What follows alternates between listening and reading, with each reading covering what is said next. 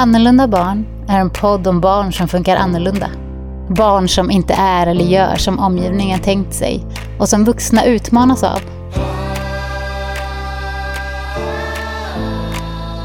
Den här podden är för dig som träffar de här barnen. Kanske är det dina egna, kanske är det andras. Oavsett så finns det sätt att tänka på och saker som kan vara bra att veta eller påminna sig om som gör både din egen och barnens tid här på jorden lite enklare att hantera.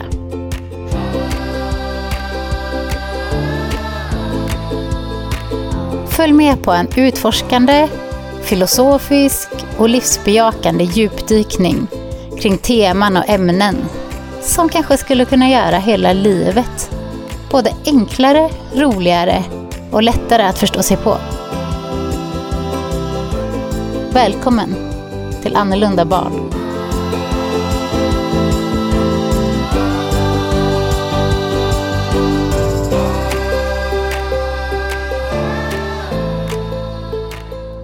Jag vill börja med att dela med mig av en liten anekdot som nyligen förde mina tankar in på ämnet missförstånd igen.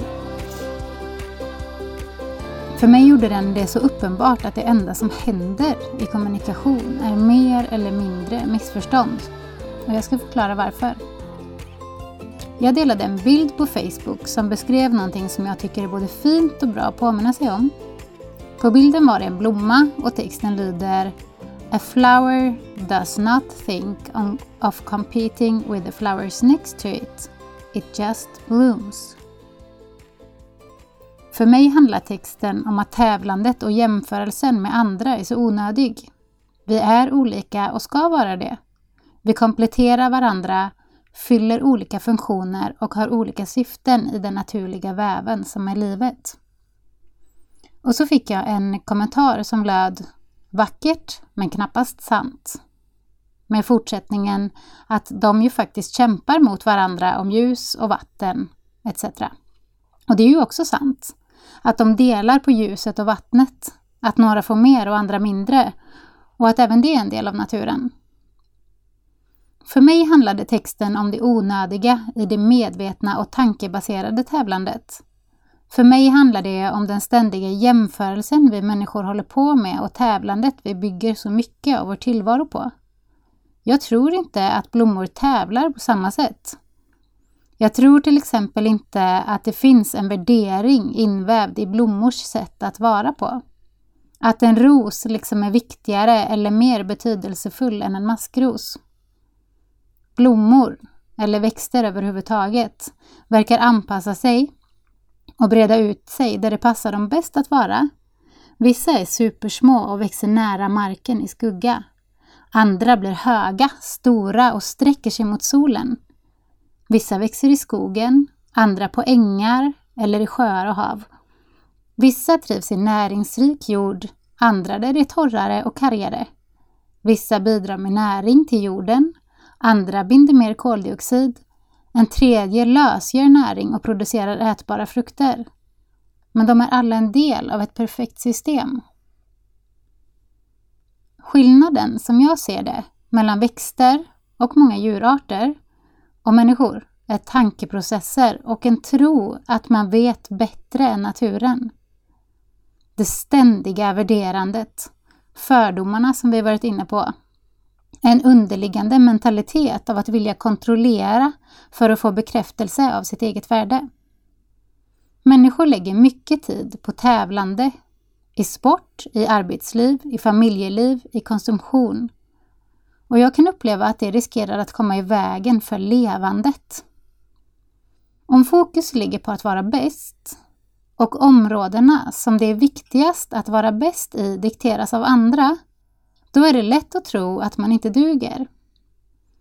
Det visar sig ganska mycket i skolans värld, tänker jag. En väldigt stor del av exempelvis idrotten går ut på att tävla, vilket är en anledning, enligt min erfarenhet, till att många barn inte trivs i det sammanhanget. Vi verkar vara lite olika lagda här. Vissa älskar att tävla. Det är en del av deras personlighet. Det kanske faktiskt är en viktig funktion hos de här individerna. Andra ser ingen mening med det alls. och har lika stor rätt till det. Här kan det bli problem om vi skapar en norm där tävling är viktigt och dessutom något som betygsätts. Själva betygssystemet riskerar också att bli en tävlingsgren. Det finns barn och unga som peppas av att försöka få så bra betyg som möjligt, att se resultat och att lyckas på det sättet. Och så finns det de som bryts ner av precis samma sak. Och ännu en gång blir det problematiskt när normen baseras på en tro att det är lika för alla. Framförallt blir det problematiskt när vi omedvetet kopplar barns värde till prestation. Vi kanske säger att de är värdefulla precis som de är, men det är inte det vi förmedlar när vi hela tiden jobbar på att få dem att passa in i en mall vi har skapat. Så för mig kan det vara bra att bli påmind av naturen då och då. Små blommor är inte mindre värdefulla än stora enligt naturens mening. Rosor har inte ett naturligt högre värde bara för att det är blommor människor har valt att relatera till kärlek. Maskrosor är inte sämre bara för att människor bestämt att de ska klassas som ogräs. I naturen är allt lika viktigt. Det finns dessutom många vackra exempel från hur växter delar med sig av näring till varandra via sina rötter. Hur växter varnar varandra för fara, både via rötter och genom att släppa ut ämnen som signaler. Olika slags växter kompletterar varandra och lever i symbios på ett sätt som verkar svårt för människors hjärnor att greppa. Detsamma gäller livet i havet och allt levande på land. Det är våra tankar som ställer till det. Men tillbaka till missuppfattningar. För det blev så uppenbart i den här kommentaren att vi tolkade innehållet och orden i de korta meningarna olika. Baserat på en rad saker säkert. Allt ifrån vad våra hjärnor tillbringar mest tid att reflektera kring, hur vi uppfattar världen omkring oss, vad vi lägger för betydelse och mening i olika ord och så vidare. Det är lite svårt att komma ifrån det. Och det ligger som ett filter för allt vi upplever, säger och hör. Jag vet att vi har varit inne på det tidigare, men jag tycker det är fascinerande hur vi faktiskt egentligen aldrig kan höra riktigt vad en annan person säger, utan bara vår uppfattning av orden. Hur vi egentligen aldrig kan se en annan person, utan bara vår egen tolkning av den andra. Vi är på sätt och vis helt osynliga för varandra och då är det ju inte så konstigt att det blir missförstånd. Jag har också tänkt på detta mycket de senaste veckorna när min frustration kring barn och skola liksom vuxit sig till ett stort skrik. Hur den här frustrationen så lätt kan tolkas som om jag är emot skolan, eller lärare, eller rektorer eller människor som jobbar med barn i största allmänhet. Och det är jag ju inte. Jag har inte den typen av personlighet som ser rätt och fel på det sättet. Det är inte någons fel att det är så här. Jag träffar, som jag också varit inne på, massor med människor som har roller som lärare, rektorer eller annan personal inom skolan som verkligen vill att barn ska få ha det bra. Men de kämpar ju nästan ihjäl sig. Och inte det lite märkligt? För vad är det vi kämpar för? Att få till en framtid där vi till slut kan få vara som vi är. Att få till en framtid där vi kan lyckas. Är det grundat i en tillåtelse och respekt för barn att vara som och där de är just nu? Eller är det grundat i en rädsla för misslyckanden i framtiden som vi helt enkelt applicerar på nuet? Det är lite märkligt att det ska vara så slitsamt att få till det. Det är också lite märkligt att man ens uttrycker till exempel att en elev som behöver resursstöd tar stöd från resten av klassen. Eller att en elev som har autism behöver anpassningar som går ut på att vara mindre tid i skolan eftersom det är så energikrävande att vara där. Det gör det ju omöjligt att få ekvationen att gå ihop. Om anpassningarna är att minska på tiden, vilket är ju är helt nödvändigt i nuvarande upplägg, så är ju miljön fortfarande dysfunktionell för barnet och det är barnets rätt till utbildning det tummas på genom de här insatserna. Ett barn som inte klarar av att delta är ett barn som uttrycker att det här håller inte. Det är ett barn som exponerar ett strukturellt problem. Och jag tror inte att det egentligen är barnet som gör oss stressade, utan att vi får problem med att hålla ihop det som vi så blint tror är rätt. Det är de här perspektiven jag är mest nyfiken på. Det är perspektiven som jag vill visa och exponera. Det är inte en kritik emot det som gör så gott de kan. Det är en uppmaning att se över det vi håller på med och fråga oss själva om det faktiskt rimmar på bästa sätt med den människosyn vi säger oss ha, med mänskliga rättigheter och barns rättigheter, med diskrimineringslagar, med barns utveckling och barns naturliga sätt att lära på. Om vi verkligen skapar självständiga, hela barn på det här sättet. Det är det jag undrar. Gör vi rätt saker? Gör vi de sakerna vi säger att vi gör? Och får det vi gör den effekt vi tänkte att det skulle få? Det handlar om kvalitetssäkring, samhällsutveckling och att på riktigt värna om barns rätt att vara barn. Men eftersom andra bara läser orden jag skriver eller lyssnar till orden jag säger och eftersom de tolkas via hela den där ryggsäcken full av erfarenheter, inprogrammerad förförståelse, stressnivå, människosyn, kunskapsperspektiv och så vidare, så kan jag omöjligt styra över hur det landar. Och det får jag väl helt enkelt acceptera. Så är det ju för alla. Alltid. Det vi kan göra, om vi har möjlighet, är som vanligt att stanna upp innan vi reagerar. Vi kan till exempel tänka Tror jag att andra vill illa medvetet? Är det min generella människosyn liksom? Tror jag att andra vill förstöra något som de upplever rättvist och välfungerande medvetet? Tror jag att andra baserar sina uttalanden på illvilja och misstro? Vems filter är det som gör en sån tolkning i så fall? Var kommer misstänksamheten ifrån liksom? Är den verkligen där ute eller är den i mitt filter, i min tolkning? Lite samma frågor kan vi ställa oss när vi upplever att ett barns beteende är provocerande. Försöker det här barnet på riktigt utmana mig? Eller uttrycker det här barnet ett behov? Det blir ganska olika sätt att bemöta beroende på hur vi förstår.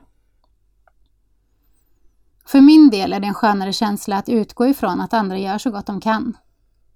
Att de vill väl men ibland är frustrerade och att den frustrationen troligtvis kommer från djupare känslor av att inte känna sig bekräftade, att uppleva orättvisa, vilket ju också är någon slags längtan efter omtanke och så vidare.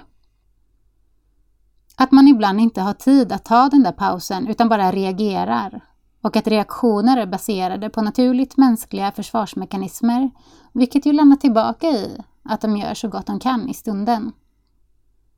Det enda jag kan styra över, om nu ens det är möjligt, är ju mig själv. Det enda jag kan få att ta den där pausen är mig själv. Eventuellt kan jag på något sätt utvidga rummet där paus blir möjligt till fler genom att göra precis det.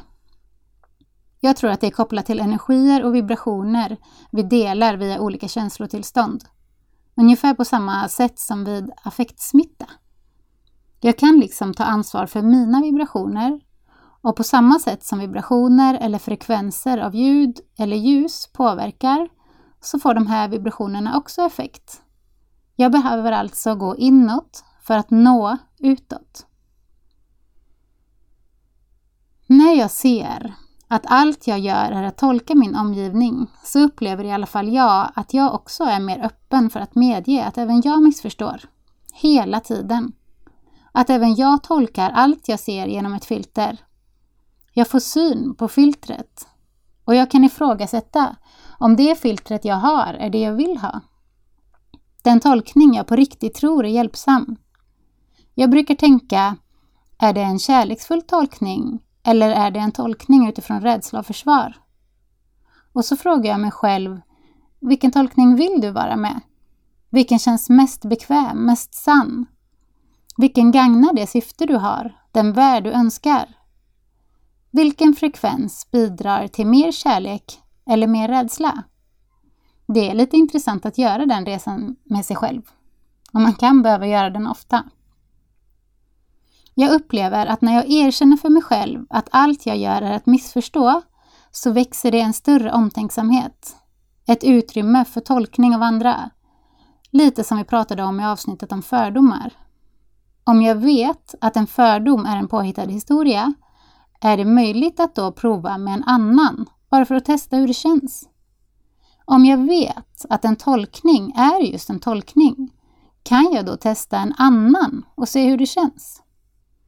Vilken tolkning skapar en starkare kontakt och förståelse och vilken är grundad i att vilja ha kontroll? För det går tyvärr inte att få båda samtidigt. Kanske prova, ställa lite nyfikna frågor istället för att direkt tillrättavisa.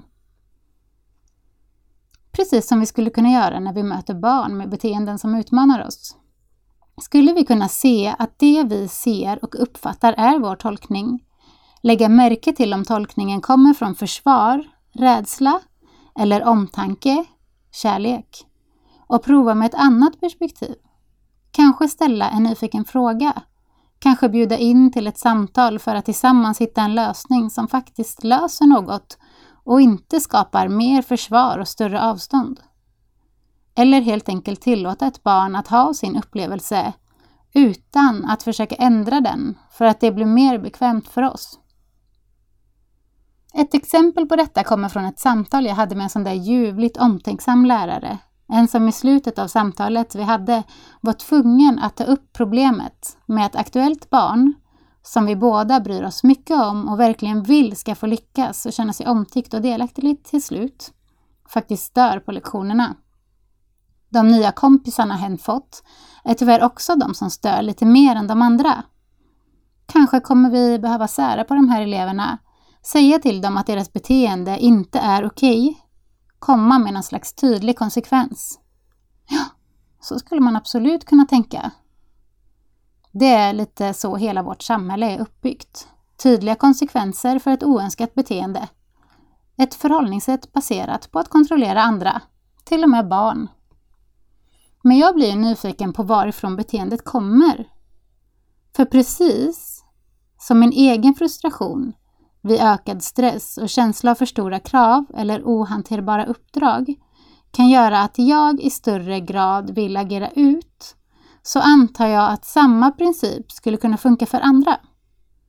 Skulle man kunna fråga den här gruppen av ungdomar om det är något som de upplever att de vuxna runt omkring kan göra bättre? Finns det en osäkerhet, en frustration, en känsla av att inte bli sedd eller lyssnad på? Finns det en osäkerhet i förhållande till de förväntade prestationerna som behöver hanteras av den som upplever det genom att flytta fokus till något annat? Finns det förväntningar som är svåra att passa in i som gör att det är viktigt att skapa en alternativ norm som går att hantera? Den som innebär att vara lite tuff och stökig. För alla barn har behov av att bli sedda, känna sig värdefulla och betydelsefulla. Och misslyckas vi att bekräfta dem i detta så kommer de fortsätta hitta sätt och sammanhang där de kan få den typen av bekräftelse. Vi kan faktiskt påverka var det sammanhanget blir.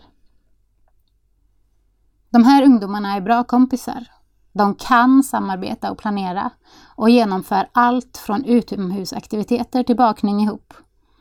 De har uppenbarligen en hel rad kompetenser som man kan ha nytta av i skolan om man ser dem, fokuserar på dem och får dem att växa. Kan vi lösa problemet ihop kanske? Risken med att inte bjuda in och istället skjuta bort är att det blir en större distans och att uttrycken ökar det som finns på insidan behöver ju till slut komma ut. Behoven kommer inte att försvinna. Det här gänget kommer troligtvis fortsätta träffas och får de inte göra det i skolan ser jag en risk att de kanske till och med låter bli att gå dit och ses någon annanstans istället. Och det vill vi ju inte. De här ungdomarna kommer finnas kvar inom skolans ansvar under ett par år till åtminstone. Så kanske finns det en långsiktig vinst att lägga lite nyfikenhet och konstruktiv tid på det nu för att i slutändan tjäna in både energi och misslyckanden. En nyfiken fråga bara. Jag upplever att det ofta kommer en tacksam suck när man lyckas vända perspektiven på det här sättet. Jag måste inte tolka det som djävulskap. Det går att tolka som ett sätt att kommunicera. Jag måste inte reagera med straff och konsekvenser. Jag kan reagera med öppen nyfikenhet och omtanke. Det känns ju skönare, eller hur? Problemet verkar dock vara att vi inte alltid hinner göra den här så kallade synvändan. Snabba lösningar är prioritet och vi riskerar att hamna i problemlösningskaruseller som vi pratade om i avsnitt 3. Visst är det intressant? Visst är det uppenbart att det inte finns någon tid att tjäna? Eller? Tid kan man ju bara tjäna om man tror att den funkar på samma sätt som pengar på banken. Men det gör den ju inte. Tiden är här nu, inte sen. Sedan kommer aldrig. Nu är det enda som finns. Men vi skulle kunna påverka känslan i ett eventuellt sedan genom våra handlingar i ett aktuellt nu. Är det flummigt eller begripligt? Jag tycker att det är lite spännande att göra den här synvändan med hela skolsystemet just nu. Jag har länge tänkt att lösningen är att sprida mer kunskap om diagnoser och se till att anpassningar blir en självklarhet, en rättighet och inte något man ska behöva kämpa för. Att det ska räcka att man ser att det inte funkar, för det syns ju om man tittar eller lyssnar, och att det ska sättas in anpassningar i tid. Att det liksom är receptet. Men så zoomar jag ut och tittar på alltihop tillsammans. Och så läser man till exempel den här rapporten om, som Autism och Aspergerförbundet nyligen kom ut med. Och så står det svart på vitt. Stödet i skolan brister för många elever som har autism. Hälften klarar inte målen i skolan och många stannar hemma i långa perioder. Att klaga, vädja, tjata, anmäla och överklaga har blivit en del av vardagen för många föräldrar. Vad är det vi kommunicerar till de här barnen egentligen? Och då tänker jag att de anpassningar som ofta erbjuds är en anpassad studiegång där tiden i skolan reduceras för att barnet är så utslitet att det inte orkar vara där.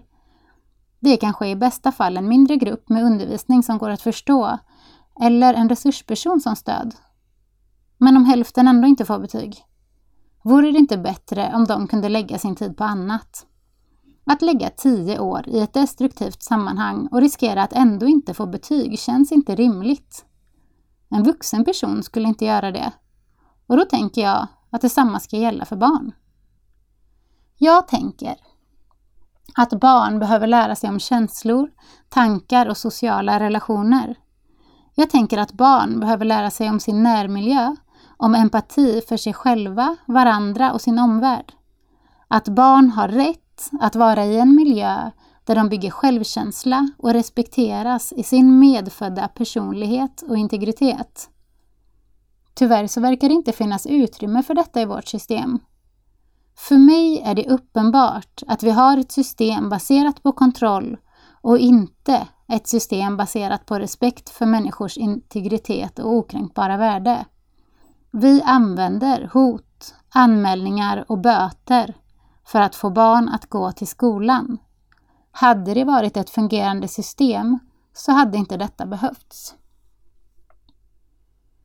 Jag läste också nyss en debattartikel i Svenska Dagbladet om betygssystemet som enligt debattören tydligt skapat större klyftor mellan de som lyckas och de som inte gör det.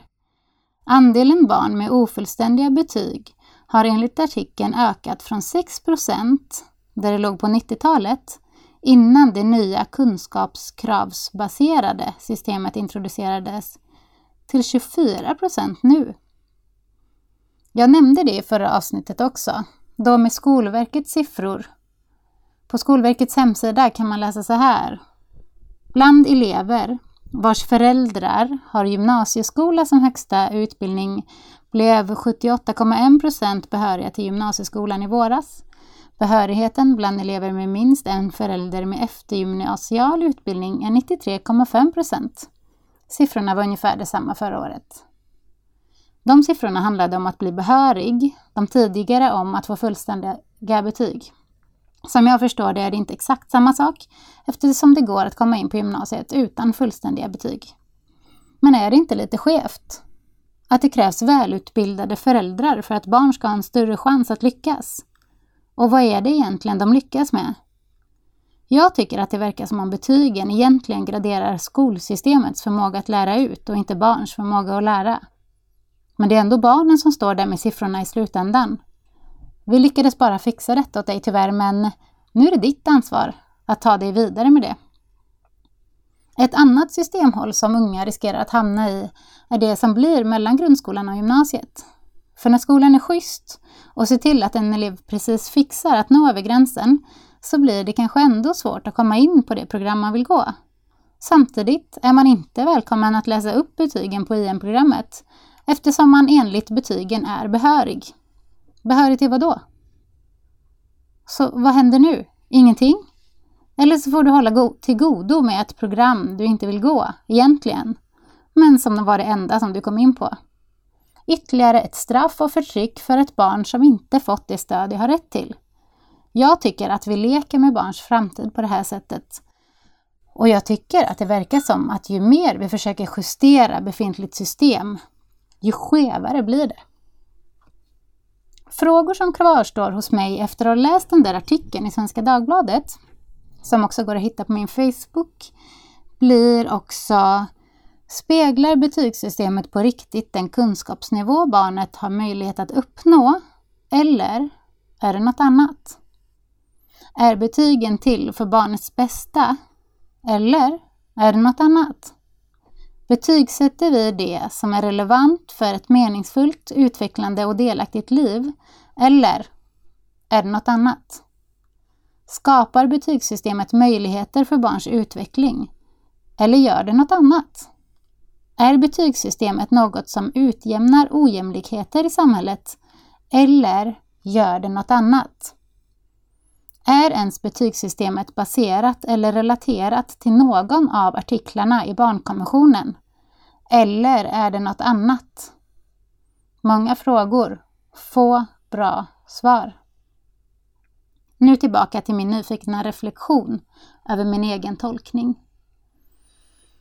Tolkar jag nu allt det här som om någon där ute medvetet försöker jävlas med mina och andras barn?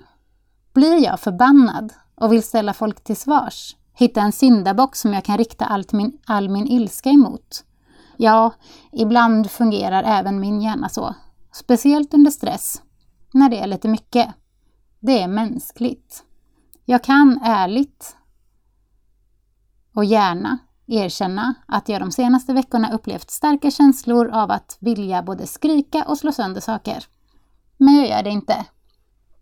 För jag vet att det också är ett sätt att försöka kontrollera och att skapa distans istället för kontakt. Jag mår inte heller bra av att stanna kvar i de där känslotillstånden. Det är så uppenbart att de sliter både psykiskt och fysiskt. Stressen frigör kortisol i kroppen och kortisol bryter ner för kortsiktig explosion. Låter jag detta fortsätta så utsätter jag min kropp för en process som absolut inte är hållbar i ett längre perspektiv. Att hela tiden sysselsätta hjärnan med negativa tankar skapar mer stress och bidrar till ett filter där jag bara ser mer av samma stressande omständigheter. Jag riskerar att bli nedstämd och deprimerad. Inte heller speciellt konstruktivt eller långsiktigt hållbart. Så, vad kan man göra? Först och främst så tänker jag att man liksom kan krama sig själv inifrån. Funkar att göra det på riktigt också, med sina egna eller någon annans armar. Att erkänna att det är lite tufft just nu. Men var kommer den där frustrationen ifrån egentligen? Kan man stanna upp en stund och känna efter? Min kommer från en kärlek till alla de barn jag träffar som far så illa. Min känsla kommer från min tolkning av deras känsla. Från tårarna som stiger i ögonen när jag frågar hur det går. Från smsen från föräldrar som känner hopplöshet. Från den underliggande pressen att hela tiden prestera lite mer än vad som är möjligt. I en miljö som gör att ett helt litet väsen skriker nej, men ändå har plikt att gå dit. Min frustration kommer också från en känsla av att tvingas delta i något som går emot mina grundläggande och inre värderingar och min grundläggande syn på barn. Här får jag göra ett jobb för mig själv och titta på mina grundläggande värderingar egentligen verkligen är. Och vad jag gör som är i linje eller inte i linje med dem. Lite kortfattat så skulle jag kunna uttrycka det så här. Jag ser barn som suveräna, självständiga personer med full rätt till sin egen integritet, känsla och upplevelse. Att kränka detta gör ont. Jag ser barn som lärare. De visar mig var jag fortfarande har jobb kvar att göra med mig själv och det kan omöjligt vara här för att lösa mina issues. Att lägga ansvaret för detta på någon som inte har det ansvaret gör ont. Jag ser barns beteende som ett uttryck för deras grundläggande behov. Genom att försöka korrigera beteendet negligerar jag deras behov och det gör ont. Frågan var ju hur hittar jag ett hållbart engagemang? För mitt mål är inte att skapa mer av polarisering och motstånd.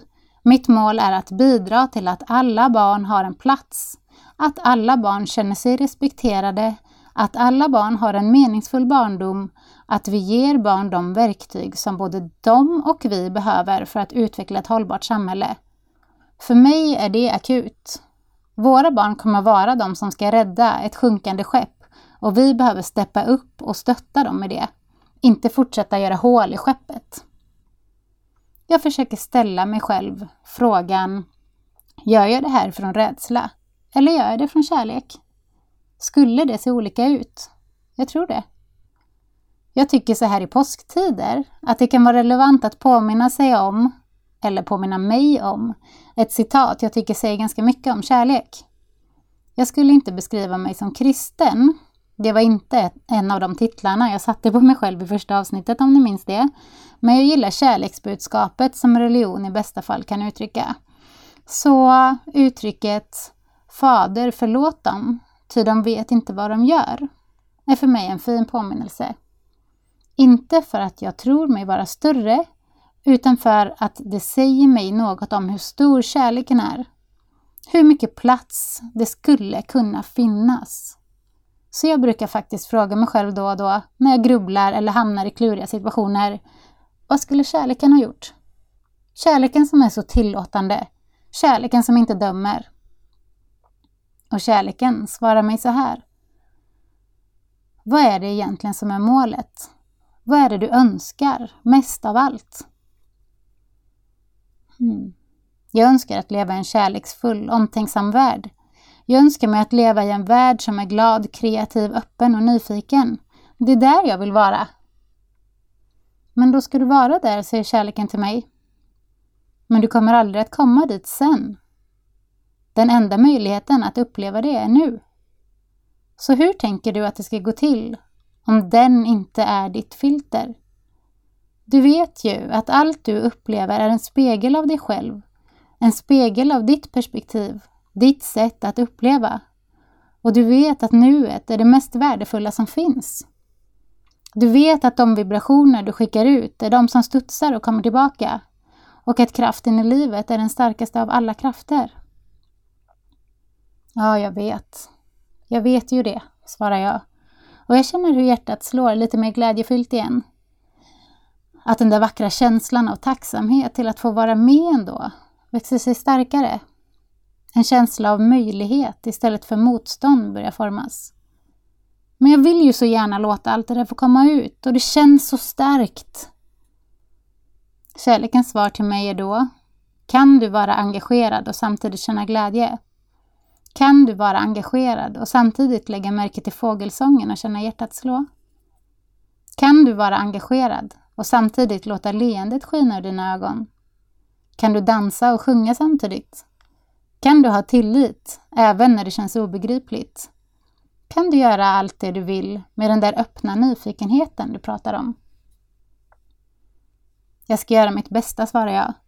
Det känns faktiskt redan bättre det måste inte snurra på så fort. Det är ju precis det som är en del av galenskapen, den där snabba karusellen. Tänk om det går att vara den som helt enkelt hoppar av och går bredvid, som är med men inte så där allvarligt seriös. Som kan leka fram det. Precis som jag vill att barnen ska få göra. Som tar ansvar genom att lägga mer vikt vid känslan i svaret än vid orden i sig. Eftersom orden ändå riskerar att missuppfattas. Men känslor liksom smittar oavsett. Så jag tänker lite samma som med den där gruppen ungdomar som störde på lektionen. Kan man ha ett nyfiket, intresserat och informerat samtal? Finns det en plats för det eller behöver vi skapa en plats för det? Ett, en plats där samtalet om barns tillvaro kan få vara stort och utan att vuxna ska känna sig hotade eller kränkta. För det handlar inte om oss nu, det handlar om barnen. Vi behöver vara lite större än så. Sätta oss själva och våra fördomar, vår förförståelse, våra snäva perspektiv åt sidan en stund.